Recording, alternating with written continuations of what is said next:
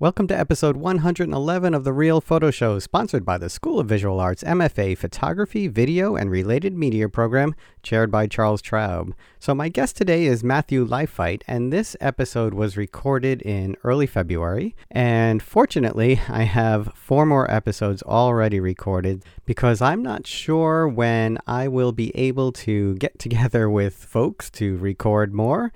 Uh, and also, I'm not sure when my college or the School of Visual Arts will be opened for face to face business. I myself have been avoiding uh, everyone but family as much as possible because I felt a little under the weather last week and I went to get checked out at the doctor's, and of course, I didn't check enough boxes uh, to get tested, assuming there's even a test available where I live. Um, and so I started by social distancing early. So I hope all of you are healthy and staying away from others as much as possible. And I hope you have access to supplies and food and things you need and people to help out if you need that as well. So let's just all make decisions that take others into account, people we may come in contact with, or people who may need supplies before we buy up all the hand sanitizer that we see on a shelf. And let's hope that toilet paper makes a comeback. And just one last note the JKC Gallery is closed for the foreseeable future. And the show that is up right now, we may be able to get an extension on. That's The Road, curated by Float Photo Magazine. Uh, so if we can get an extension from all the artists uh, and then leave the show up maybe into the summer, uh, there'll still be an opportunity to see the show. All right, my guest today is Matthew Leifheit, and we had co host Rachel Stern joining us, which was a lot of fun. And we do have a really um, fantastic conversation that covers a, a lot of topics uh, from Matt's work to a kind of philosophy about how to work and how to succeed as an artist. So, Matthew Leifheit is a photographer, magazine editor, book editor, and publisher.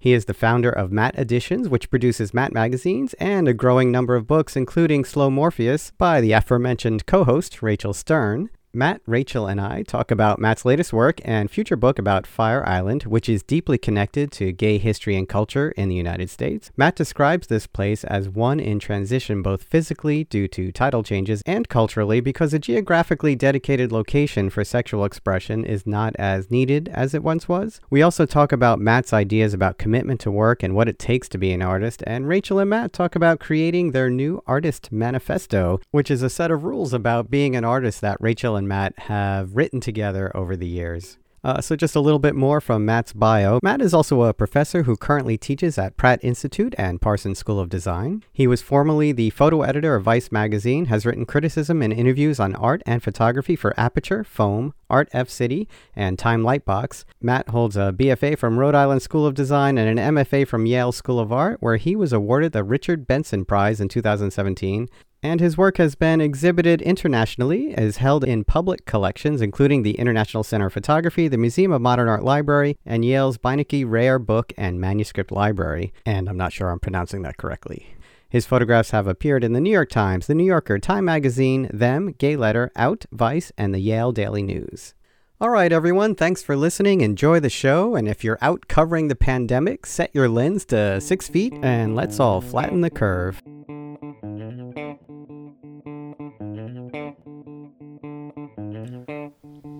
Uh, my name is Matthew Leifheit. I'm a photographer first, and I'm also a publisher of a magazine and called Matte, and I publish books under the imprint Matte Editions. I've also curated some shows, and I've just been thinking this morning that this is an interesting time to do an interview on a podcast because this is a time in my life when I feel fairly recently that I've gone from trying to exaggerate all of the things that I do and make them seem better than they are to kind of trying to present things in a very a more even way. Lately, I find myself downplaying things. I read the Peter Schjeldahl's piece about having uh, cancer and dying in the New Yorker, and one thing that stuck out to me was he said when he was young, he had arrogance and it allowed him to write, and I feel like that was relatable to me. That I, and I feel like maybe you're catching me at a time when I'm not feeling as arrogant as I would like to, or once was.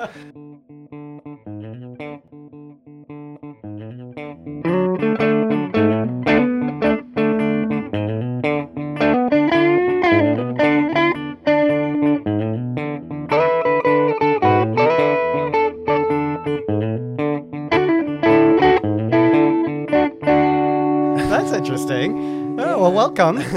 and uh, guest co host today, Rachel Stern, back. Hello. Hi, glad to be back. Yes. And Rachel Stern is uh, a photographer, living, and curator who your show Love 2020 is up at Columbia University's Leroy Neiman Gallery until next week. And also my oldest friend in photography. We went to the Rhode Island School of Design together and have collaborated on a number of manifestos and artworks. And so I'm really happy to have Rachel in the conversation as well. Cool, I'm happy to be here. Yeah. what? Why don't we just start right there? How did you uh, meet? How did the both of you meet? So, Matt and I both rolled into RISD Photo, unwilling to take photo one, and found each other in photography two, where we didn't exactly. No we belonged in photo two mm-hmm. but it was like it was like sort of like a thing to be there. And i think there's sort of like two parts of the matt and rachel story. I wonder if you'll think of it the same way. But one was that our professor Henry Horenstein asked us to each create a presentation about like who we were, just like a getting to know you. And Matt and I both Matt's was a video and mine was an in-person presentation, but we both sort of held up all of the plastic crap that we had collected and presented it to the same song, which was Hey Ma by Cam'ron, which is still a great song. That's pretty wild. Yeah. So that was like moment 1. 2008 or something. Yes, this was 2008, that's right. And then I think moment two was that we all felt like, okay, we made it into photo two, and that was like cool. But lots of sophomores were in photo two. You had to kind of audition for photo two because you wanted to skip photo one. You had Yeah, to we had prove that say, we like- didn't. We were too good for this amateur shit. And yeah, then we know how to process film and use our cameras. Like we want to do the next we had step. both come to art school with the idea that we would pursue photography, but we had been made to take this uh, foundation year where you had to roll around in charcoal and draw nudes and. and you're not allowed anywhere near a dark room, and it was like this torturous year away from the dark room. And I would see Matt around with his rolly, and I was like, you know, Yeah, I don't. I never got that. The you can't take the classes you really want to take until you r- jump through all these other hurdles. Yeah. I sort of love it. It's part of why I went to RISD oh. actually is I felt like I wanted to go through the ringer because I had always known it was photography and I wanted to be like put through some gauntlet or something. But but okay, so but sophomores are allowed in photo two of like a certain ilk. But I think the real moment was when we both like forced our way into large format photography hmm. our first semester and that was like way out of range and I feel like I walked in like I'm the sophomore in large format photography, and then Matt was there, and it was a scandal. And then I think, I think we bonded after that. Then we just decided to be friends. Yeah, it started with hatred and jealousy, but now it's, it's been a long and beautiful friendship. And actually, yeah, and we published a book together of Rachel's work Slow Morpheus. last year called, titled Slow Morpheus. Mm-hmm. It's a wonderful publication. It's yeah, so I don't know. We've done a lot of things together. I really, I feel like something that I talk about with my students is like that it's really hard to maintain some kind of community after school and to continue making art when no one's like asking you to do it. And I think Rachel and I have had a relationship that is mutually generative and competitive in some ways that I, I think has been good for me, certainly. Totally. I think there's also an element of like bearing witness. That's something you and I have both talked about. But even with our sort of like romantic, doomy, gloomy selves, I know that you've really brought up a lot of ideas about like being the executors of each other's estates or like Yeah. having somebody who's been there the whole time who knows how the work got built. Yeah, my family has it in writing that if anything happens to me, my work will go to Rachel. Wow. I'm not so. F- I don't have anything in writing, but uh, maybe I should. Yeah. um, I don't know. I just think about it. It's like Podcast is not legally binding. no, but it's like But some- uh, but for the record, Matt Right. Matt can take control. I don't know. It's just I think you'd want someone who understood how to what you wanted done with your you know. Absolutely. As you know, we're 30 or so, I'm 30, so 31. And so maybe it's early to think about it, but you never know. And more just Uh, like that it's a also like a living project. It's fun to think about actually. I make sure I have like every all like as many Matte issues as come out. I try and have, and I actually Right. have all of your issues of Vice that you were photo editor for because I subscribed during that period. so I have like you know my own archives. yeah. Uh, you were the um, the the photo editor for Vice magazine for a while. Um, and are you still teaching then at Pratt and Parsons? Yes. I'm I quit my job at Vice to go to grad school because I felt that, you know, I got into this whole thing to make art. And I think that I really loved working with artists in the capacity of working at different magazines. And, you know, in a lot of ways, it was a great platform. One, what I liked about Vice is that I went out to kind of everyone, and it wasn't just a photography audience, but it was a more general group of people. But yeah, so I, I went to I went to grad school, and now I'm teaching and making my own work, and it's you know certainly less secure than having a salary and a more scary way to exist. But I'm glad that I have made the choices Yeah. I've made. uh, but yeah, so I'm teaching right now. I'm teaching professional practice um, at both Pratt and Parsons, and that has been super interesting because it's I'm not even sh- I don't know what that means anymore or what it's you know like No, I, I completely understand that because I, when professional practice classes started, there were institutions that you strived for, and there aren't as many anymore. There aren't these these clear job sort of paths. There are these clear paths for artists and photographers to to, to follow. It's um, it's something I I'm at a junior college, so I only see them up to their second year. Uh, so we don't have like a real professional practice class. We have a portfolio class, and we you know we have capstone courses, and it's very hard to give direction on what path students should take, other than transferring to a four year in my case. But you know, it's it. I think if I were starting out today, I I don't know what I would what path I would choose.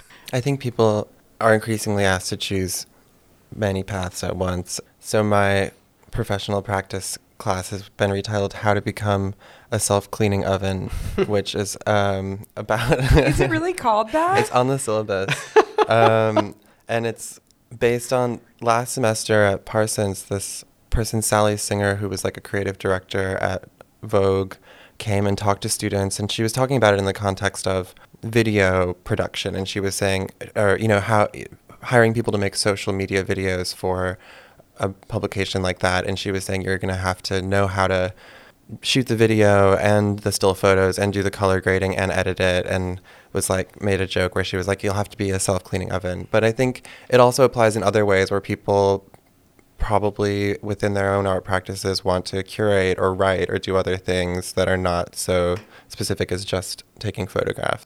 The the other thing I like about that metaphor is it also means you can start over, like sort of wipe wipe the slate clean and, and start again. I like that. yeah yeah i don't yeah i'm learning teaching that class has been uh, i think i'm actually kind of excited about teaching it but it's like a, I, I do wonder what to tell people Do you feel like your students come in with goals or ideas of what they're going to get from having a degree in photography? Yeah, so that's like the first, cl- the second class. They uh, give a presentation that involves their like five year and 10 year goals, which are stressful to think about for me now and at that time, especially, you know, about to graduate from college. And yeah, I mean, so, some of the, ans- the answers range from like, I would like to be, you know, still able to make my art and like working in my field in photography some in some way to like I would like to have two studio assistants and a large studio in Soho or you know Hmm. like some or I want to be a fashion editor some you know some people it's interesting because I feel like when at RISD the assump- I thought the assumption was we were they were assuming we were all going to be fine artists or like that we all wanted to be the voice of a generation and I feel like Yeah, I think Henry was the only person who even ever mentioned that there was work beyond that within photography. when clearly some of our classmates you could see like oh you're going to be a creative director or something you don't really want to make art and that's fine you know so i think but yeah i guess this is the one this class is the one place where you can embrace that and be like well if you want to be a creative director that's okay you know like you can Those are uh, fourth year students typically that you have. uh-huh Yeah, you know, it's it's changed quite a bit. Of course, uh, I'm the oldest person here, and when I went to here at SVA, we didn't talk about any of that. Uh, We didn't talk about what we were gonna do except to keep making photographs. There was almost, I mean, that we had um, we had Sardi Klein, who uh, I think might still teach here, uh, who would teach you how to do weddings and and uh, corporate um, brochures and things like that. But other than that, it, it, you know, there wasn't a huge gallery art world in New York, uh, nearly as big as it is. It was pretty uh, uh, settled. It was still mostly in uh, Soho, and so there, there, there, there wasn't this idea that people coming out of school would start looking for shows in galleries. I've tried a lot of those different things that you mentioned. so I, I guess that's what I can offer the students is like, I'm not like a, in fact, I pride myself on being a little bit unprofessional. I guess I can just offer all of the different things I've tried from being a photographer of weddings I've done. I did Patrick McMullan for a while. I did like fancy hmm. parties. I did, I don't know, a lot of different, and I worked as an editor in these different places. Right. In the end of the day, the things that mean the most to me are my own publications and my own work. But I also think that you're somebody who's taken all of those different things. I don't think I've ever seen you like off duty as an artist. Mm. Like I'm thinking about, you know, when you're saying you did, I forget what it's called, the studio portraits, Patrick McMullan. Oh, I that? did. That was like page six. But didn't you do for a while? Weren't you working in like maybe I'm making this up? I thought you worked in like a stu- like a studio portrait thing. And then I'm thinking about like when you made headshots of actors. Oh yeah, I did. Well, I did. There was, I would do these freelance jobs where I would get hired to do. this was like right out of college, and I think it was like someone. I have no idea how these people found me, but it was like they would. It was a company that could be hired to style your LinkedIn profile, and so and they would they promoted me as like a fa- they're like we have a fashion photographer who will take your headshots for your new LinkedIn and I would do these like conventions for like accountants or something in a Hilton in Midtown and I would do Oh, like wow. a headshot of all of them and actually some of those were quite good I have to yeah, I mean, I think that you always approach, even, I'm going to stick with that line that I've ever seen you off duty. Mm-hmm. Like, I think you have taken these disparate things and you always are sort of like cooking on the back burner with them. No, I like that. I like. I think. Well, the work I made in grad school was basically I was an assignment photographer for the Yale Daily News, and I was like, it was sort of an exercise in like if I was completely subjective and maybe a little irresponsible as like a journalist, like what could I do? What was the time between undergrad and grad school? You went to Yale for grad. Yeah, the Yeah. photography MFA. Mm-hmm. Did you go straight from Rhode Island to Yale? No, I spent six years in New York. I think that figure is right. We graduated from RISD in. Uh, 2011, and you started at Yale in 2015. okay. So that's four years. four years. Yeah. Yeah. felt longer. There was um You got a lot done. I got a lot, yeah. I like worked at different publications. I had interned at the New Yorker and then I worked as an intern at Time magazine also and I worked for a collector for a while. I don't know. I worked retail. I did all of these you freelance worked at my favorite store. I worked at Marimekko for a while, which was like I still think that's a cool part of your biography. Yeah. Working at Marimekko is cool. Of course, I know I love I still love stripes, but the well, no, that was like yeah, I had the job at Time didn't work out, and I felt like I had majorly failed, and I w- left town for a moment and worked on a farm in California for a season, and then I came back to New York, and I was like. I'm gonna focus on the things that are important to me, which is my magazine and my artwork, and I'm gonna work retail in order to get paid to daydream about this while I fold striped shirts in the back of the store. you know, like it was a reassessment of priorities, I think. That was actually a very productive time. What, when did you start Matte Magazine? In 2010, when we were seniors at RISD, I had worked in a commercial photography agency for the summer, and it was this horrifying experience. And I really think that that, along with the feeling that many of my friends, like Rachel, were making better work than the things I saw being promoted by a previous generation of editors and curators, led to starting a publication. You've you've said this on social media and other things that and and and conversations that you are interested in seeing newer work. You're interested in seeing what's being made now, and less interested in all the revisiting of work Right. that's going on right now as well. Was Matte Magazine part of that then? That it started back then. That I, that notion that you want to promote. There's better work being made right now. Yeah, I always felt that there was.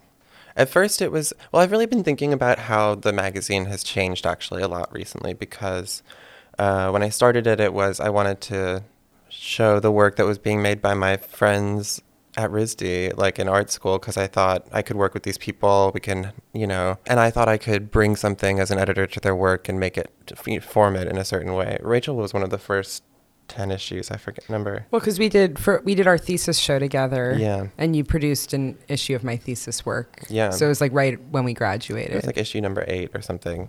but the very first one I also think is interesting. Wasn't the very first one Joe Freeman? Joe Freeman. And he's a photographer who was a year ahead of us, and he's still making photography. He's very serious about it and lives in Oregon. He's or a great photographer. and he's a great photographer, but he's definitely not the person who is like gonna be perfectly in sync with like the most obvious conversations that were happening around contemporary photography or canonized photography and you were like this is the guy he needs to have this work featured Yeah. Well, that was a actually a learning curve in magazines too, is to think about what so much of Joe's work was like whatever you know toner he was mixing out of powders in the dark room and the the luster of the silver prints or whatever you know the printing out paper whatever it was he was doing. And like and I was it was right when on demand like indigo printing became good enough to publish photographs i thought it, it was exact 2010 was like the first time you could really print a magazine on demand and have the photos reproduce okay. And it's gotten a lot better since then but like actually that first issue is like very a lot of the detail of the shadow it was so much about the shadow detail of those silver prints and it was lost in the printing process. And i still i think it's a great issue but uh, you know what i mean? Like there's Yeah. i i no longer I now think more about like how will the magazine serve this. But yeah, when I started it, it was basically for people I knew at RISD, and then in the years in between undergrad and grad school, it was really how I made community. It was like people who I saw as my peers, who I didn't know but wanted a reason to work on something together, for the most part. And then now, I feel like you know increasingly I feel like the the role the magazine should serve is to be the first publication of an artist or like the I you know like my the way that I can be useful is to publish work of like recent undergraduates or people who are still in school because there's not another place where you would find like 60 pages of an undergraduate student's work although sometimes that work is the most exciting. And I've always believed there should be a home for it. So yeah, I feel like I've been kind of redefining what the magazine is. Yeah, it, it was, and it was always a print edition magazine, Yeah. right? It was never meant to just be an online hmm. only. That must have taken some figuring out that first issue, right? The the whole process, the industry, the money, everything, right? Yeah. Well, I mean, I did a Kickstarter for the first issue. I forget how many, and I pub- I printed like 50 copies, but I've always been adamant that I wasn't going to be stapling or gluing it together and it wasn't going to be me printing things out because it just seemed like that was too limited of a model and I I don't I never wanted it to be a mainstream magazine. I always thought it was something that was pretending to be a real magazine and in order to say like you need to look at this, but I always felt that it was I wanted to see it on a larger scale than what I could make with my hands and I'm also not a very like good craftsperson. so, yeah. So the magazine then was part of your portfolio when you applied to Yale, right? Was, I guess it was. did I- you present it as part of who you were and what you did? I should. I don't know. It's like I think it's a the magazine is like an artwork, a long term artwork that I've been doing, and I don't, and I should present it that way, but it's hard to like. How would you put that into a slide of, you know, portfolio? So I think I brought copies to the interview, but I didn't. I don't think I had it in my application. Hmm. But yeah, it's a. What was the work that you were that was like Key West or is that after grad school? I That can't was remember what you were making back then. it- you know, it was like whatever I could fit in on around the sides of my full time job, and so some of it was like commissioned work. Like there were a couple of portraits of like musicians in it. Very weird. Like I was making these pieces where it was full contact sheets, which you put one of them in a show. But looking back, you know, it was my It's also an assignment for my photo 2 class. Their Oh, first really? assignment, we look at your contact sheets. Oh, how do you? Find, you know, I sort. I thought I had expunged them from the. I have a folder. internet. but yeah, I think of that as sort of well, it was I think it was a situation where maybe people could see that if I had time to devote myself completely to making work that it would pay off, I guess. I don't know. It was like cuz that uh, yeah, the work that I was making in that time is not work that I I did one good thing during that period, which was that I did this these pictures of people looking at the World Trade Center the Freedom before. Tower. Yeah. Yeah. It was like I would go on my lunch break from Vice and I would take photos of people looking at the tower. It was before it was occupied when they had sort of just finished building it. But it was just because I had noticed this light condition where it became a huge mirror and people would look up and there was this like illumination. I don't know if you're if, if you know this, but that work closes a circle because there were there were photos of people looking up at the towers being hit and coming down. Yeah. And and there's a, a different but similar emotional look on their faces. like the look at the tower people were there were some truly horrified expressions and lots of crying and everything but there's some the pictures you made of the freedom tower have a similar almost sadness to them or all and, and awe and sadness to them i think Well, thank you for noticing that. I actually I had my parents were visiting town and they had like I don't know why, but they wanted to go to the 9/11 Memorial Museum, and so we went to the museum. And the, actually, when you walk in, there's all of those photos of people looking up at the tower. And then I just remember coming out of the museum and seeing the same thing outside. So those were definitely fresh in my mind. But it's still a way that I work. At least it was established. Like the pictures that I made in Key West after that, or in a lot of situations, are sort of the same approach of trying to isolate portraits out of public space. Well, and the Key West pictures too also have this connection of someone looking into a blinding light, which is an appropriate image for a photographer and is I think an interesting theme in your work, especially now as you're like pointing spotlights at people in the dark and you know, I think you've been interested in this blinding light. Illuminations. Hmm. Yeah, I love that. I don't. Yeah. I yeah, so, well, oh, so Rachel, you just alluded to the Fire Island work. Yeah. Right? Yeah, Yeah. yeah. And that is a book you are currently working on, Fire Island Night. Yes, I don't know. I'm not married to that title. Oh, I have some okay. other ones on my phone. That's what I've been calling the project. What project. do you so got? far. Let's let's hear some of Oh these my God, I titles. don't Yeah. even know. It's I can't even. They're so bad, probably. um, there's no. I mean, you just you just have to start. I'm a bad titler of things, and I tend to go for the most standard. Like the work I made at Specific. RISD, I called Providence. Right. But don't you think that's one? I, I always say I think that's one of the fun things about photography is that you get to title the photograph like Natasha at the Super I- Motel Six. I tell Richmond, my students to do that all the time. Like, don't try to infuse some explanation of the work in the title. Like if you've got a cool, wacky title, go for it. Yeah. But if not, call it Providence. Providence is such a romantic word I know, that we should like- be so lucky to it's call something Providence. And name. Fire Island is is also such a Yeah. great name for a place. It Yes. is. It's wonderful. And night, who doesn't love the night? Right. um, well, I'm I to- actually think Oh, wait, the here's- specificity of that is interesting. But yeah, let's hear the titles. Yeah. I'm only. I'll give you one. Okay, wait. To die alive. Good, Is- solid. That's better than Was that the Fire Island Ariana Night. Grande? Yes, so it's from the Yeah. Ariana Grande song, Yeah, yeah. which I'm currently using this quote, I only want to die alive, as like the epigraph of the book, but maybe it's a title. Um, anyway, there's a small list of titles, but I'm, I agonize over it because I do think it should be, you know, perfect and amazing. Well, the I, I don't want to jump too far ahead, but I loved the chapter three when when the ocean meets the bay. I called it chapter. I don't know if you call it chapters, but oh, yeah.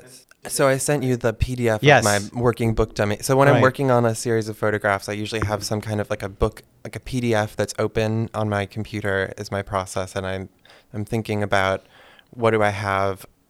I think about it structurally, like what do I have and what do I need to connect these parts, or like to create the kind of arc that I want. And well, three could also be acts. Like it, Yes, I yeah. think of them well, uh, or like almost like an album. Like I think of my work and like there's a large series, and then within that there are kind of chapters often. And then so for the Fire Island book, there's yeah, there's the first chapter takes place in the built environment on Fire Island, mostly in in the Belvedere, which is like a 1957 kind of campy, elaborate, beautiful, gay sex hotel that is men only. It's really a, something built by a previous generation that is still there. And then Could I ask then? Yeah. There one of the early panoramic photos. A group of men on top of is it the ice palace part or the the roof of the building? Right, the top of the building. mhm. Is that an old photograph or is that your photograph? so they're all my Okay, that first photograph, it just has this look of old color and old film. Oh well, it could be. You know, I use the Kodak Gold and the and No, I, and my um. yeah, it's interesting. But I also mean- the scene, the that's that scene looks out of time. And, Like it looks like you described this place as from a previous generation, and that's what it looked like. Yeah. I mean, I think a lot of the time I'm not. I include very specific markers of time in the work because I want there to be. I mean, on. Okay, so like on one. I really love when people look at the work and say, like, oh, I thought this world disappeared during the AIDS crisis. Or when people say this, look, you know, like, this could be 1970s or something. And I like. I think, like. And then I, I. But I do put in very specific kind of like you know clothing that people might wear to a rave or some or uh, you know particularly gay kind of under you know like to exist underwear in a certain you know color that like I think anchors it in or like chunky tennis shoes for like in but I think yeah since a lot of the pictures are nude there is this thing where it goes kind of back and forth in time which I think that place is also it has that quality. Yeah. Well, Ice Palace and Sunken Forest, Chapter Two, those are real plate locations in Fire Island.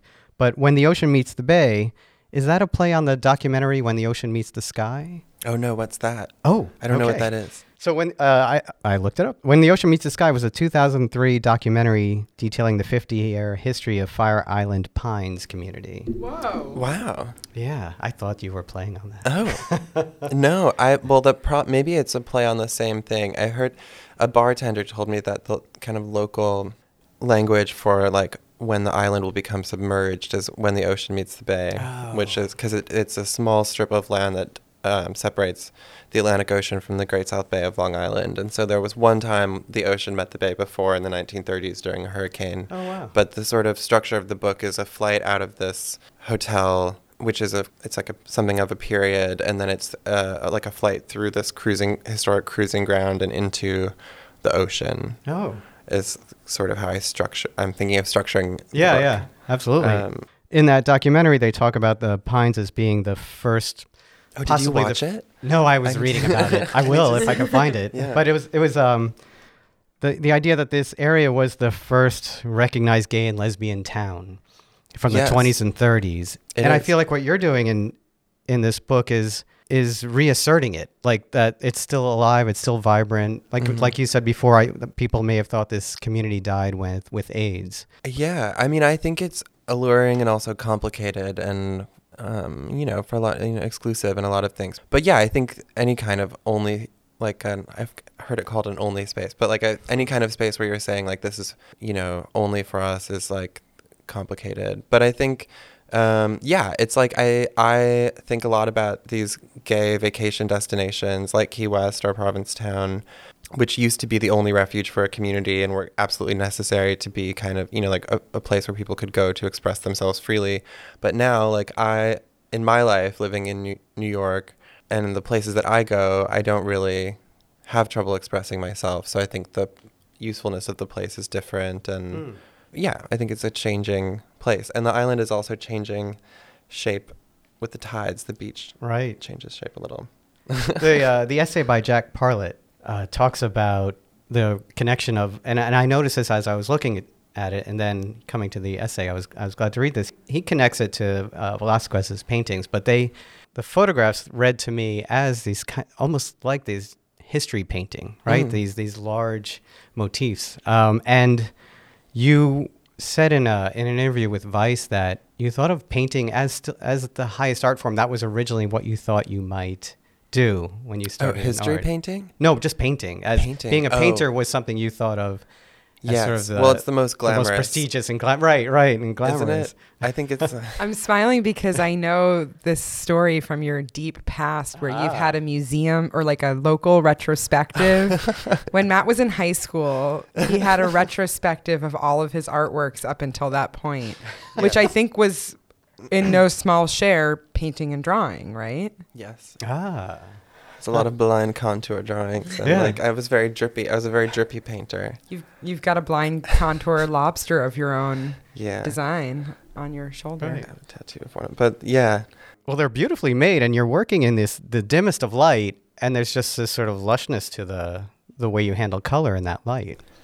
Thank you. I feel like on a technical level, I spent like a year trying to figure out how to make those the color look that way. I feel like I the first year I was out of grad school, I basically just photographed like sunsets and kind of horizon, like water and sky, and I think it was like a therapeutic exercise. And they were kind of just they weren't very good photos because mostly just kind of like ombre gradients of color, and then I started being really excited by the ones that were like the after the sun had gone down and it was just the last little bits of light and you would only get a little bit of information on the negative. And so then it I think that's how it's like 35 millimeter that's like exposed in a way where you it's like fragmentary and there's only like you know the information that you can see on the negative is usually limited and so I think they don't look like other people's photos. That was my like I feel like they don't the color you know, they're long exposures using a continuous output mixed lighting sources at night. I don't know. I feel like well, and we're talking about it as a book, but the prints mm. are also these eh, you know, you're talking about the color Michael and the print is just like this incredibly luscious, like deep, dark, mm. portally kind of a object. They're super glossy and they're very Yeah, I really that's I guess yeah, I love I think about the objects because it's actually really wonderful to see photos on your phone or on screens and it can be very beautiful but to see them in person should be better you know like the actual experience of seeing the photograph. And there was a show of the work. Where where was that? It was at Deli Gallery in Brooklyn in 2018 and at that point I was making very small only really small prints but I've started making larger prints now and would like to have another show when the work is done because I feel like I'm I guess I'm there'll be about two more years of work since that show that I'm kind of thinking about for the book. Oh, okay. Um, so this is it's still a, a, few years away. It's an ongoing. I think I'm going to publish the book hopefully in spring of 2021, so next year. Under your own imprint, or I don't think I would like to publish it with someone else, mm-hmm. but working on it. Yeah. Um, yeah, I feel like the well, I just always thought that the digital color was too like it, it, looks very neutral. When you use a digital camera, like it all the color always comes out looking pretty like it's pre-processed, close yeah. to the real world or something. Mm-hmm. I don't know. I do. I care about the object of the photographs very much and the surface of them and the. I mean, in this work in particular, also is framed very particularly. Like, can you talk? Can you tell us a little, Matt, about how you are producing these photographs?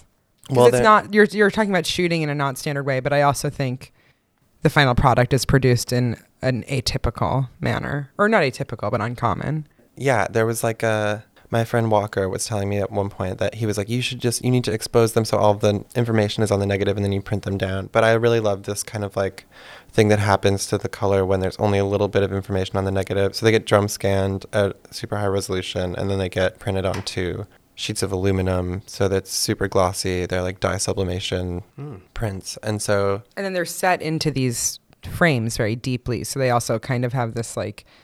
I really think they like look like window box. Yeah, and they they look like pools or mm. or something. They look deep. Yeah, I feel like when you can't see the edge of these kind of prints because they're so glossy, it has a dimensionality that is like attractive to me where it looks like it moves a little bit in the frame. So then so yeah, I really I do I care a lot about the way the objects look, and I feel like it has. It'll be interesting. I mean, the book. I'll I'll figure out a way to do it in a book as well. But it's yeah, that'll that'll be an interesting process to replicate that what you're talking about. Yeah, I don't know. but, but, maybe like you're saying about the first issue of Matte magazine, Joe's work, that the book gets to be something different. Yeah, yeah, it's its own thing. I don't know. One thing that I got out of going to of going back to school was that I was talking about this with a friend. I don't know, like like Justine Kurland was someone who like came and like she wasn't even a like teaching there at that point, although she does teach at Yale, but she was she would come and do she did like a guest maybe a couple of guest lectures or something. And I just like had not been exposed maybe to people who I had not registered like what it would take the amount of the level of commitment it would take to make something that is like a masterpiece. You know, like I think I needed to she I don't even know Justine very well, but it's like I have so much respect for her because I feel like she's someone who will go where her work demands and like the effect that it has on her life is I don't I mean like you know like she raised her kid in a van partially because the work demanded it it seemed I mean for lots of reasons I'm sure. Anyway, I have a lot of admiration for these people who are singularly committed to their art practice and this body of work on Fire Island feels like the first time for me I've really like committed to something for this long of a amount of time because I really have been photographing there since 2014. The first time I don't use any of the photos from the first time I went, but I went for a magazine assignment and photographed in color with a digital camera. And I remember thinking at that time like, there's so much more for me here. And then I encountered the PaJaMa photographs in grad school. I was studying George Platt Lynes during like a summer fellowship in the library, and I saw all of these original tiny gelatin silver prints by PaJaMa, which if everyone should know PaJaMa, and it's Paul Cadmus, Jared French, and Margaret French, and it's a collaborative um, queer threesome from the 1930s and 40s and, and wonderful work. And they would make these snapshots on the beach. Um, Margaret French had a house, I think it's Saltaire on Fire Island. They also made photos in Provincetown and some in New York. But looking at those photographs really made me think I needed to go back to Fire Island because there were these, it was beautiful and they were all very highly staged, kind of like classical sculpture or something, and very surreal and dark. Yeah. Well, I mean, you know, in um, in Ice Palace, there's lots of allusion to flames in the work, and was that actually done or is that manipulated? Oh yeah, so I have um, at least the way that I'm thinking about the sequence of images in the book now. It's like sort of ornate bathhouse burning down and people kind of fleeing from it. Oh, And so there's I've been making models of the Belvedere Hotel and burning them down in studio or outside of the studio. And so that part is constructed. I mean, there's a, every section of the book has like certain things that are kind of constructed. I mean, it's mostly there and on site, but none of it is like documentary or very Right. candid. There's a there's photographs of the underwear party that happens there that are candid and unstaged, but most of it I'm asking people permission to do these photos because the, it's like a kind of safe environment or a protected I don't know, it's this hypersexualized space and I'm often asking for nudity and you know or to depict actual sex happening and so everyone in the book has been asked permission and I've sort of uh, arranged them in some way. How much of it is you know some people there, and how much of it is you're just going out and asking for permission? It's a mix of things. There's like I find um, I do like casting on Grindr and Instagram and social media apps, but then also I have these posters that I put up on telephone poles around Cherry Grove and the Pines that say, they say nudes needed. Or last summer they did, and it was an ad for figure models. And so I've gotten really interesting people actually through those because it's a more I don't know the reach is wider or something. Um, You actually just answered a, a second question I had with um, Sunken Forest. That's not simulated sex in Sunken Forest. It gets that. oh no, it's real sex. Oh, okay. I mean, it's Yeah. been it's sex that's happening for my photographs, but I see. Yes. yeah, I mean, it's like there, you know, the things would happen. And so the second the chapter you're talking about is the cruising ground right. pictures, and those are like, you know, a lot of times I would take someone that had agreed to model into a specific location that I wanted to photograph there, or they would take me to a specific location. But then also there would be things where I would, you know, people would start having sex, or people would come on, kind of enter the scene, like who were out there themselves. And so sometimes I would get these people who would end up in the pictures who were kind of coming out of the bushes or something. And then to a certain point, people had asked me to stop photographing when things would get very like heated. Like when people would actually start having sex, I would have to stop taking photos. But then, yeah, I ended up figuring out. I like went out with a friend who agreed, like some one person who agreed, like, oh, uh, you can, t- you know, we'll go out and find someone and you can do photo. It seemed really important to photograph people having like public sex in the meat rack because that's also a thing where it's like, it's this historic cruising ground that's really interesting and beautiful. It's this tiny forest and uh, made out of like holly, twisted holly trees, and so the landscape is just amazing. But then also this history of during the AIDS crisis, a lot of people's ashes were scattered there, and there's these paths that are formed by just people walking through the sand, following desire. But and but also, I think you know there's a lot less people out there doing stuff, especially at night, because of apps like Grindr, and also because of Lyme's disease. Lyme's disease is really serious. Yeah, so I think so. Part of that is sort of to. There are still people who go out cruising in the meat rack, but it's Mhm. like you know the part of the photos is sort of like uh, making this thing happen for the purpose of my project or the book. Right, right. And and it's not that they're explicitly graphic kind of photographs, but you do get the sense of the act. Not that I'm not up for it. I'm I'm open to those images. Yeah, I mean I am starting a print pornography magazine and I'm starting a new magazine and I so I don't think that it would be bad if it was pornographic necessarily. Do you have a title? yes, it's. I think I, I've told you this. It's um, Dead Fags Annual, is the name of my new publication, and it's uh it's going to be a yearly hardcore print pornography magazine where each issue is dedicated to a different historical deceased gay person. And so the first issue is Bosie, Oscar Wilde's evil twink lover. uh, so, and that will be, it'll be a range of contributors.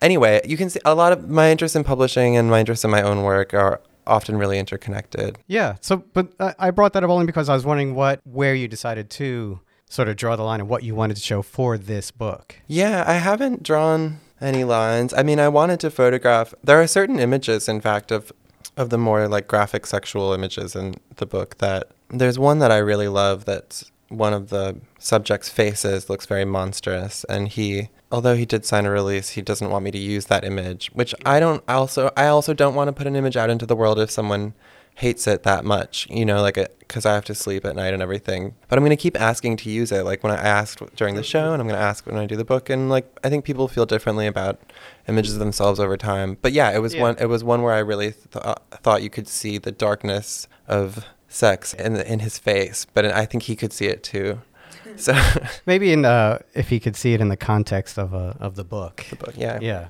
There are times where people think they've said something horrible on the show, and when I present it to them in the context of the, you know, the two minutes of space or whatever, th- usually they realize it's not as it's not what they thought it was. Yeah. I'm trying not to say anything horrible. Oh, I've already marked five things. yeah. Oh, burn! wow.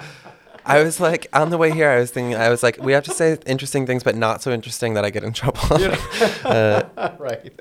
I do want to make a note. This episode won't be out in time for the Love Show closing. I didn't realize it closed so soon. It closes so soon. yeah, yeah. Sorry Yeah, about that. That's okay.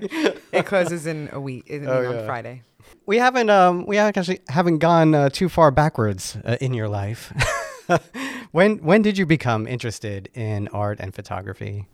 Oh, always. I was hmm. always, I have snapshots of me at a, as doing like party photography as a eight year old or something. Yeah. and yeah, I had a Polaroid camera.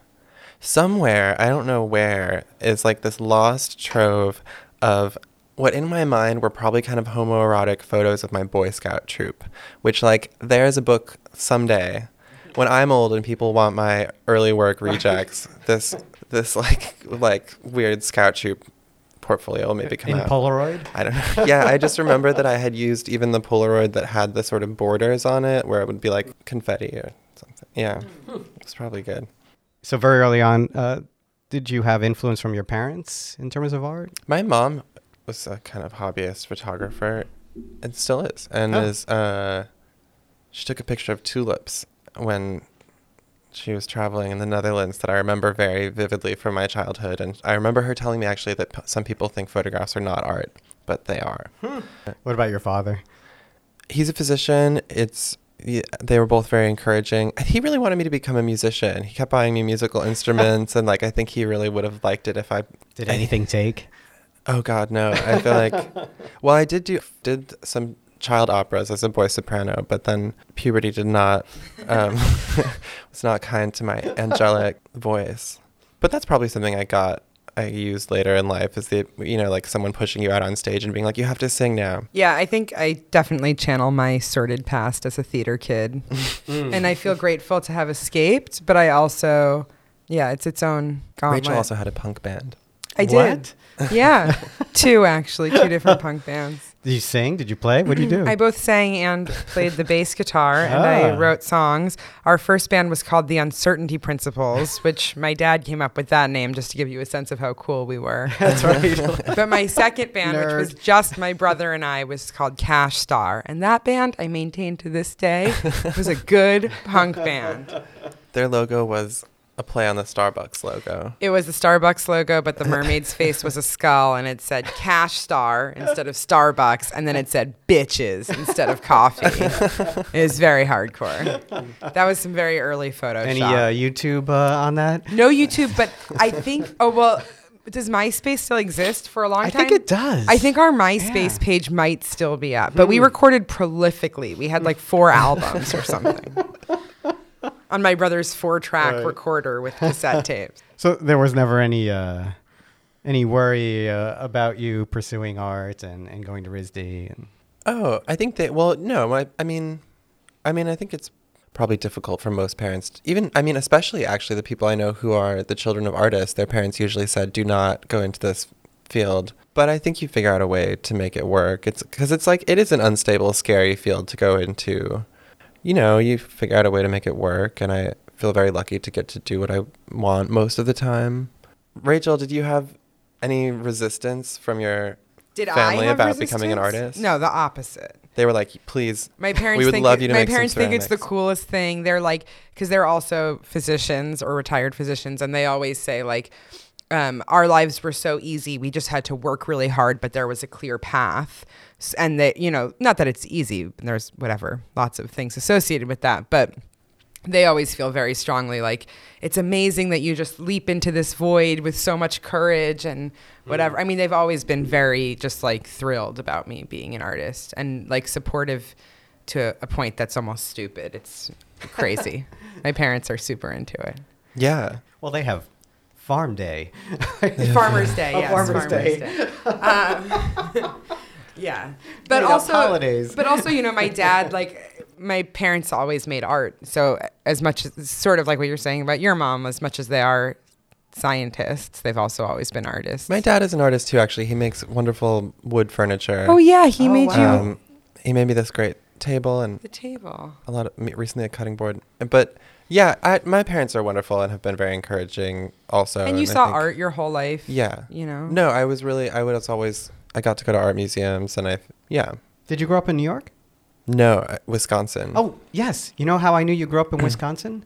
Your cell phone is still Yeah. from Wisconsin. hmm Um, went to high school in this place called Marshfield, Wisconsin, which I always imagined I would go back and make work about someday because it was an all, it was a place that I hated. I mean, I think people, it's yeah, a lot of people feel this way about the place that they're from that it was not ideal, and I and it was a very, I mean, in a lot of ways great, but also super conservative and not a great place to be.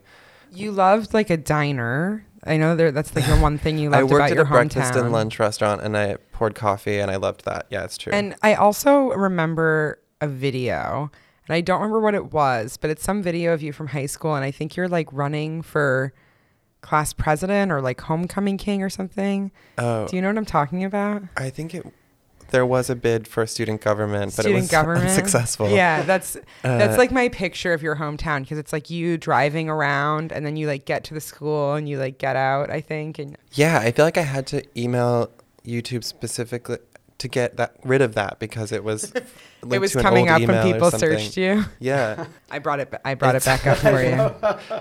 yeah.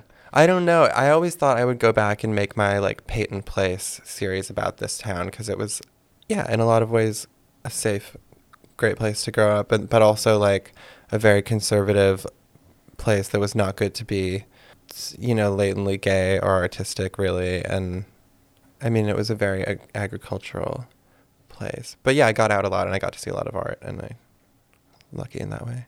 And your family's not there anymore. And my family's no longer there, so probably I will not go back and make. But someday, it's just a very flat. It's a landscape that's stretch. It's claustrophobic in its expansiveness. Do you know what I mean? Where you're just, it's flat and it goes as far as the eye can see, and there's something terrifying about it to me. Mm. Isn't the joke about that landscape like I'm not gonna land it, but the joke is something like, like. I always heard it about Montana, but let's say Wisconsin. Like the thing about Wisconsin is when your dog runs away, two days later you still see it running. Oh, I have. oh, you know what? I have a laugh button on this uh, on this board. I got wish a real I, laugh I out wish of you, though, Michael. We don't even need it. I feel like I, I accomplished my real laugh.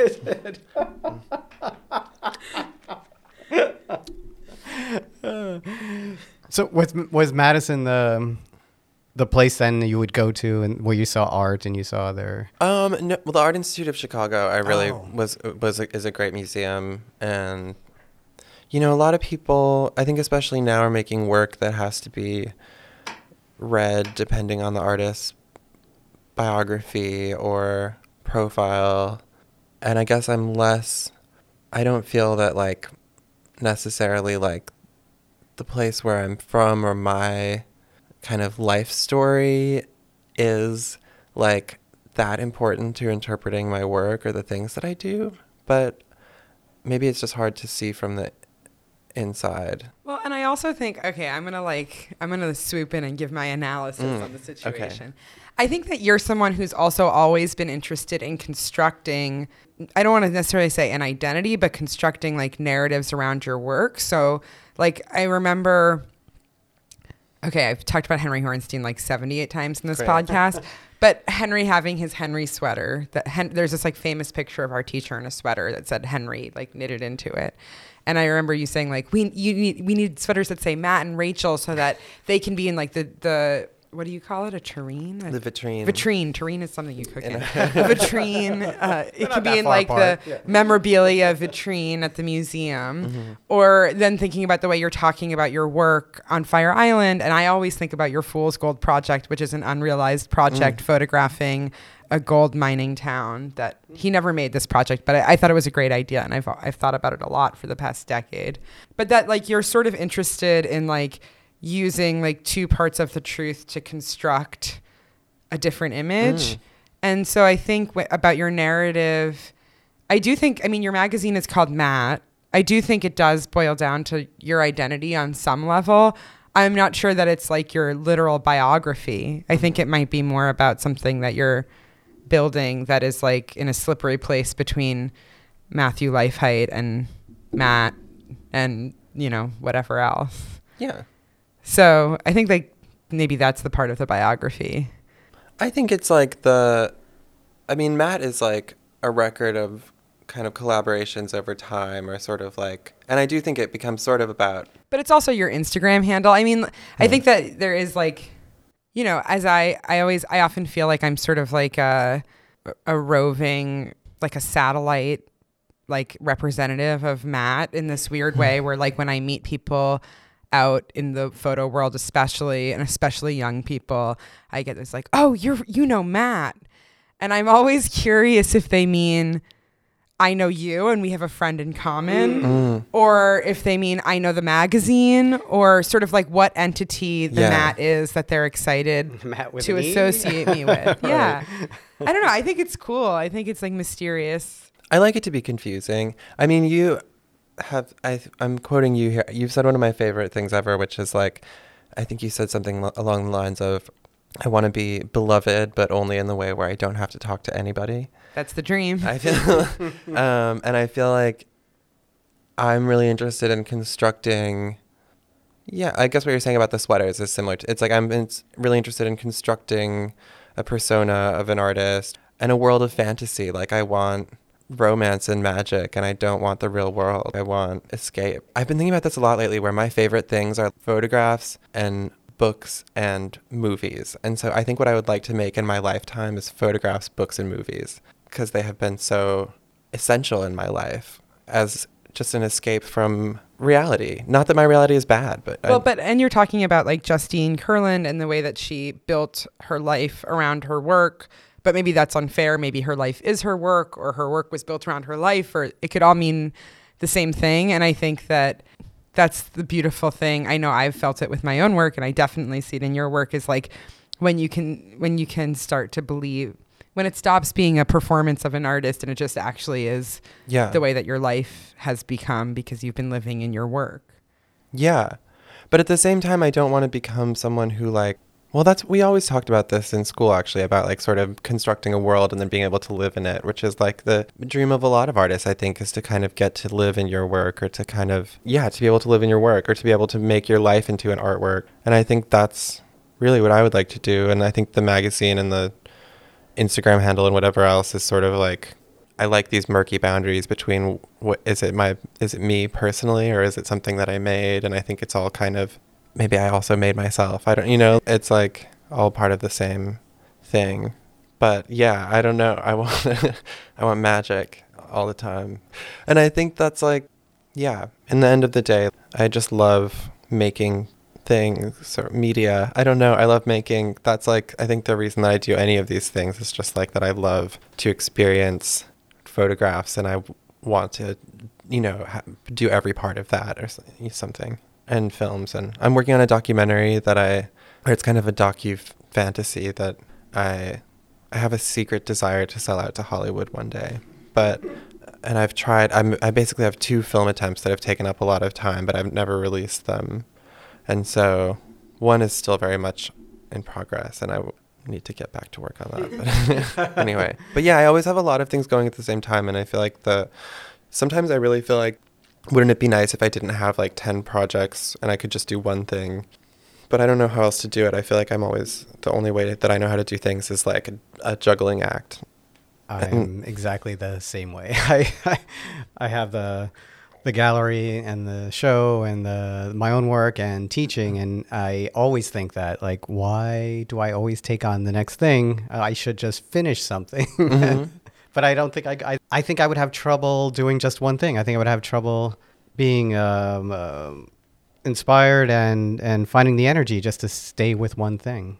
Yeah. No, I love that I get to kind of focus on other people's work in turns. And I've- I certainly learn things from like, now I only support artists who I passionately believe in their work through my own little platform for whatever that's worth. And I, I learn things from doing that. And it's, and it's re- a relief sometimes to be able to look away from my own, you know, Mm. f- photographs or something. But, uh, we started to talk about Matte Editions with Rachel's book, but when did when did that start? I started publishing books in 2015 with Godlis's Histories Made at Night, which was a great first book to publish because we did a Kickstarter, Hmm.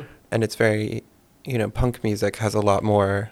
We were talking before the show about like who is the audience for Yeah. a photography podcast or like what is, and it's you know the audience of people who are interested in photography or fine art photography is very small compared to the amount of people who are interested in the Ramones. And so the book had a lot of pictures of CBGBs and and I love they look like Brassaï, they're amazing photographs. And so And it's a great title. History is Made at Night is a really Mhm. good title, I think. yeah, it's a title of a movie from the 30s, I think. It's yeah, it's a that was a good book. And then I what are, the second book was Michael Marcel's Kokomo and then uh, Neil Winokur three volume set, a Matthew Morrocco book, and then Rachel's, and then I just did a Genesis P-Orridge Polaroids book. That is an interesting story. It's great. yes. Oh, the oh yeah, the Peorage story. Yes. for sure. Yeah. Yeah. Yeah, the books just I started because I did a couple of. I think it was part of the rede- redefining of what the magazine could do because I think when I was in grad school I tried to do a couple of issues of my friends or of you know like people I knew in grad school and I was kind of like what is this really doing? Like why maybe this should just be a book and I don't know why I'm publishing this person's work as a magazine because it doesn't really I wasn't seeing how it would like help them. And so I thought if I can publish books it just serves a different purpose because the magazine you can do another issue and it's kind of a more like fast thing and then the book is like a forever Right. anchor but I, th- I think it's good to be able to do both Well, and you know, for you and I, especially like we had done two issues of the magazine and then the book was actually like a wholly different project, which Yeah. was fun for me because I'm not a publisher, so I got to learn a lot through it. But also, it, the work is framed really differently in the two, and looks and feels very differently in the two. And I think time is the big difference, right? That the book is going to last a lot longer. Yeah. And it has to be perfect. And sometimes the magazine is printed indigo. So it's like I just keep printing them as people buy them. And if there's a typo, we change it in the second printing. And with the book, it's like if there's an error in there, it's going to keep me awake for years of, you know, like it's permanent. Mhm. And then also uh, increasingly I think about the paper. Like I don't know, like as a publisher, I think of like would we rather have this or trees? You know, like cuz trees are great and I love those also. you can do sustainable tree growth. I did I switched to recyclable paper for the magazine. But yeah, so the publishing is fun to do. But then I also yeah, like I remember having this conversation with someone in Los Angeles like on a whatever, I was talking to someone over a glass of wine and he was I was like, "Oh yeah, I think all of these projects that I do with other people kind of you know, the energy comes back around in some way where like karmically like, you know, it kind of you know, returns and he was like, "No, you're just giving your energy away to people and they will take it from you." And uh, and you'll never get it back. And I was like, "Well, okay." But sometimes I do wonder. I mean, I think but that's so wrong. I just never have that experience with because I guess the people that I choose to work with are usually like people that I love, and I think you get a lot of energy back when you do also, these is, things. I'm not even sure is that what it's about. Like, I mean, I'm Yeah. thinking about you know Olivia's issue, which just came out, and I would I I never imagined at any. That's just an example, but it doesn't seem like there's any part of that process that was about anything other than you loving those photographs Oh yeah, which is I think something that you and I share that has been sort of like a core of our friendship is that at the end of the day, for both of us, we love photographs. Mm-hmm. And there's like the thrill of looking at photographs that really like, that's a rush that can't be beat. Mm-hmm. And I don't, I, I guess I've never really thought about the endeavors of Matte Magazine or Matte Editions as being anything other than you making your work, which is about loving photography. Yeah. Yeah, I mean, I don't it's not like I expect there to be like a trade, of course, but you know what? I, Like I just I feel like well, with Olivia's issue, for example, which is a great this is like a, the magazine working was I thought was like I went to do guest critiques at RISD for the junior students and in my oh, I met Olivia, right? At the book. at the Olivia book Reevy. signing. I, Olivia, I reached out to you. You never got back to me. oh, answer his emails, um, or do what you want. But there's, um, yeah, she's an amazing artist, and I saw the work that she was making at the end of her junior year. I actually had visited. She was my friend Farah Al Qasimi's student, and I had seen her work kind of develop over the course of a semester, and thought like, wow, you've made something. It was her first semester studying photography.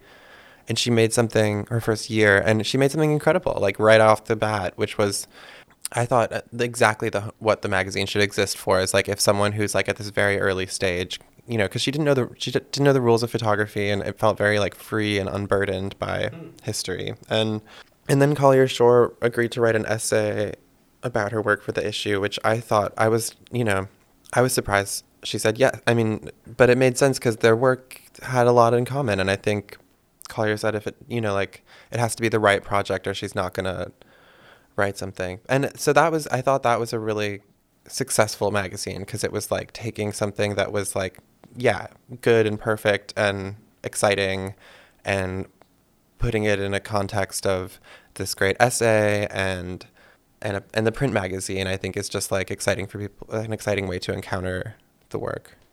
More exciting than if you saw it on a blog post of like isn't this great? I think. Yeah, and and more with more of a um, a home than if you were just posting your work on Instagram. Yeah. Right. Yeah. Well, I also think not to be like too photo about it, but there's something like the difference between shooting film and shooting digital, which you were talking about feeling guilty about the paper. And there is something honorific about like, we're going to use resources to feature this work. You use some time resources and maybe some clout resources when you make a blog post, but it's, you know, there's there's not as much of a commitment. So I think people feel yeah, really like uplifted by the that format.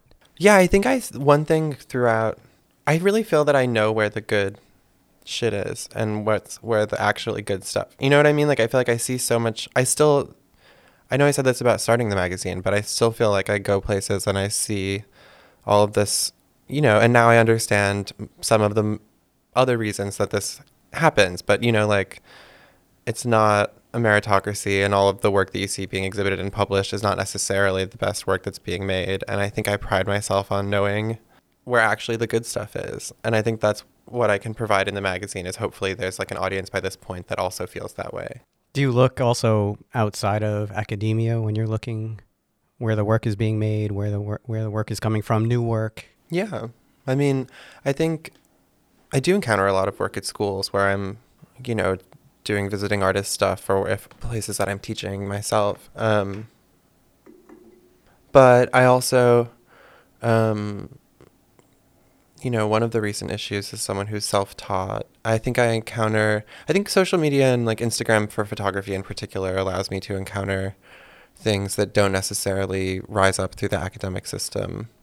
Um, but having said that, I do, you know, like part of what excited me about Olivia's work is that I could see that she had been given the same large format photography assignment of like photograph a pepper close up like Edward Weston that I had, and that she had done something kind of incredible with it, whereas I had just done the pepper, you know. And I th- and so I th- part of what was exciting about that work was like, oh, I can recognize these kind of as the exercises of Yeah.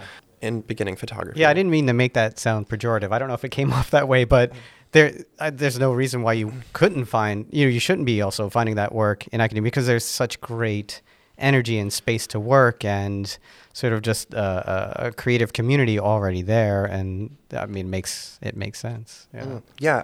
No, I love, and that's part of what I like about teaching is just like I love the energy of school and art school in particular. Like I have like a particular love for art school, and I feel like I can relate to that time in people's lives. Yeah, just I had just one last thing to to mention, and if I forgot anything, please feel free to bring it up, or or you wanted to mention some things. You do. Uh, ben Gans is your designer for Matte Magazine, and Um, Ben did redesign it when I was Oh, in okay. grad school, and he was the designer for a few issues. Often, the way that I'm working with the magazine is like, okay, I have to send it to press like today, and so it's not always possible to have him go through the issues, and so which is my own, you know, poor planning. But it's also like I think to be a one-person magazine is like has certain luxuries. Like I'm gonna keep working on it until the deadline, and so yeah, I've been kind of implementing his. Uh, he made sort of templates. That Oh, I can- see. But I just Okay. I basically designed it myself. okay, Um, I mean, Seo Kun Choi d- uh, designed Rachel's book, and he designs all of the Matte Editions books, and he is wonderful, and and Ben is wonderful too. Uh, I love. I mean, I think it's I love having friends who are graphic designers. Like, I'm not someone who knows about typography, and also in making books and magazines, it's like graphic designers know things about paper and binding and like glue and stuff that I have no concept of. And this is something that I believe in a lot actually is like there are people who are specialized in particular areas who spend their whole lives learning how to do things and why not just let them do it? I think this is like a big myth in current photo lens based education is that you're supposed to be able to do the whole thing. And I think, you know, I know there was like a big thing when we were at RISD of people being like, I designed my own photo book. And that felt like laying a really big accomplishment. And bindings. And yeah, and I I feel just the same as you, Matt. Like, like I can tell you the difference between a serif and a sans serif, but if you leave me on my own, I'm like on a thousand and one freefonts.com googling like ancient Roman inspired fonts. You know, like it's not good. And there are people who know how to, you know, worry about margins and bleeds and Yeah. all this stuff. And I think same thing with working with film. Like it's really exciting to work with somebody who knows how to use a camera in a different way Yeah. or to make an edit or, you know.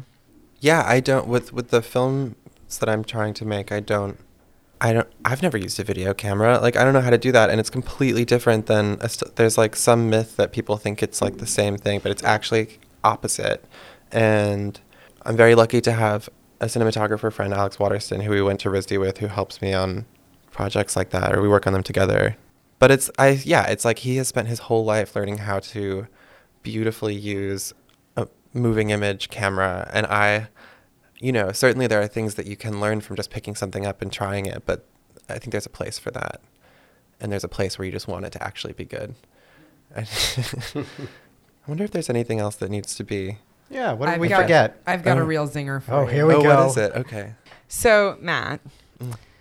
Starting in 2011, you and I wrote our first manifesto. Oh yeah. It was called the New Sincerity Manifesto. Mhm. And it was a call to return to utmost sincerity in approaching the creation of artworks, the discussion of artworks, the promotion of artworks, Mhm. right?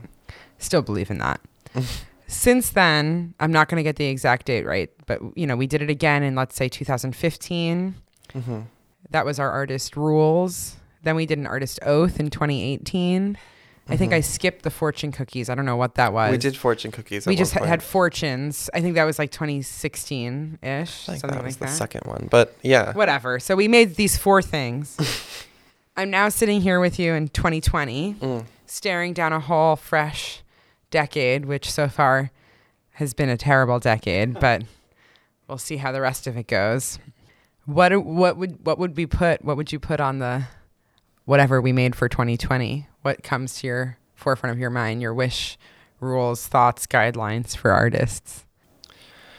I don't know. I guess I don't know if there is some way in a piece of writing. We've talked about various forms that this next manifesto might take, but if there's some way to kind of convey, I guess, the sense of like commitment that I'm talking about in this, you know, just people where like some, I mean, we just wrote an oath, but some sort of like, you know, induction into this society of like nut jobs that have decided that like taking photographs is more important than having you know healthcare insurance or whatever you know like uh, and i think Uh, no, I don't know. Like that's a hard.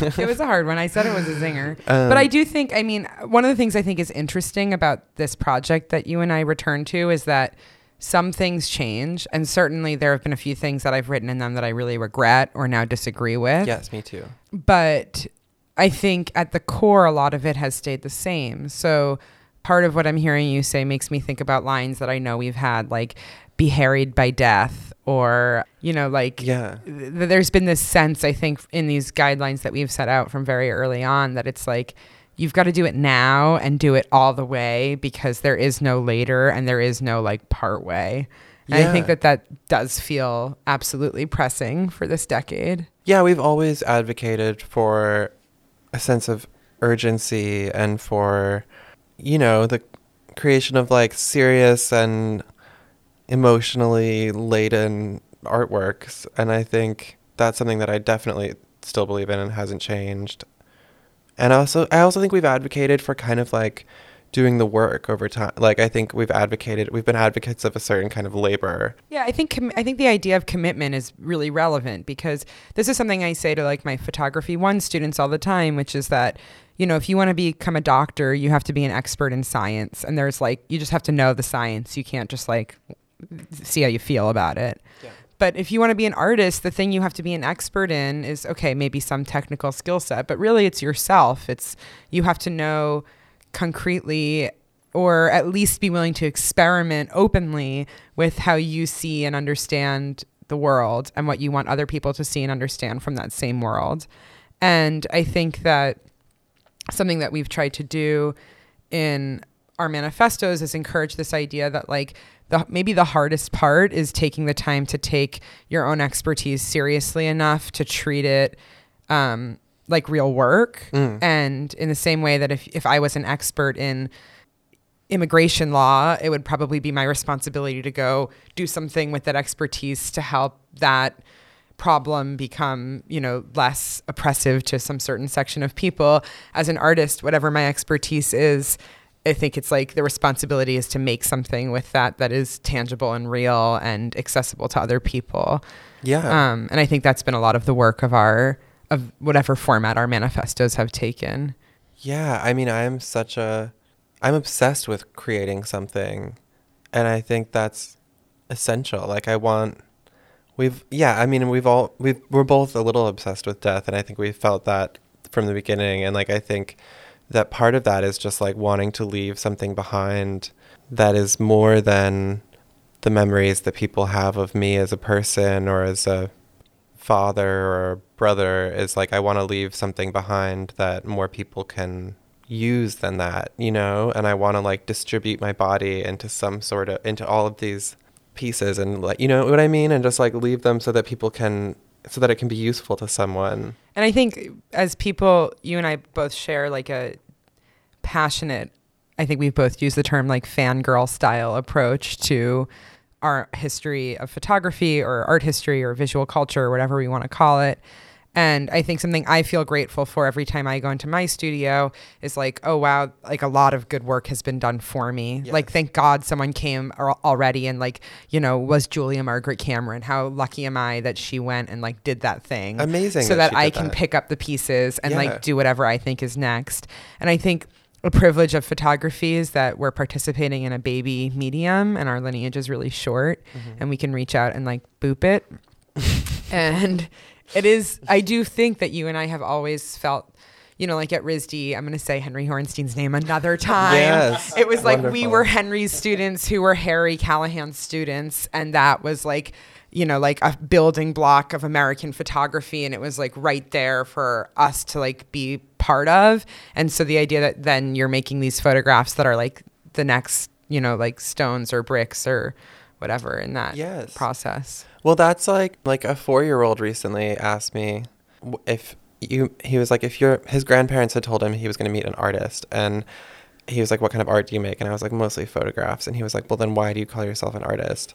And I should have said what my mother told me, which was photographs are art. But I said instead that I'm an artist because I'm contributing to a conversation. That I'm not just trying to make interesting or good pictures, but that I'm extremely conscious of what is this adding or how is this moving something forward in terms of what's already been made, which I think you have to do. I mean, whether or not there are some people who come along, our friend Hobbes Ginsberg, for example, and like don't want to know about history and can make something completely original. I think by in large part by kind of shutting out the past to a certain extent in order to develop your own thing. But like for me, it's like I am history or like that I am yeah, I'm like I'm myself, but I'm also like every piece of art that I've ever seen and I think I bring that to everything that I do.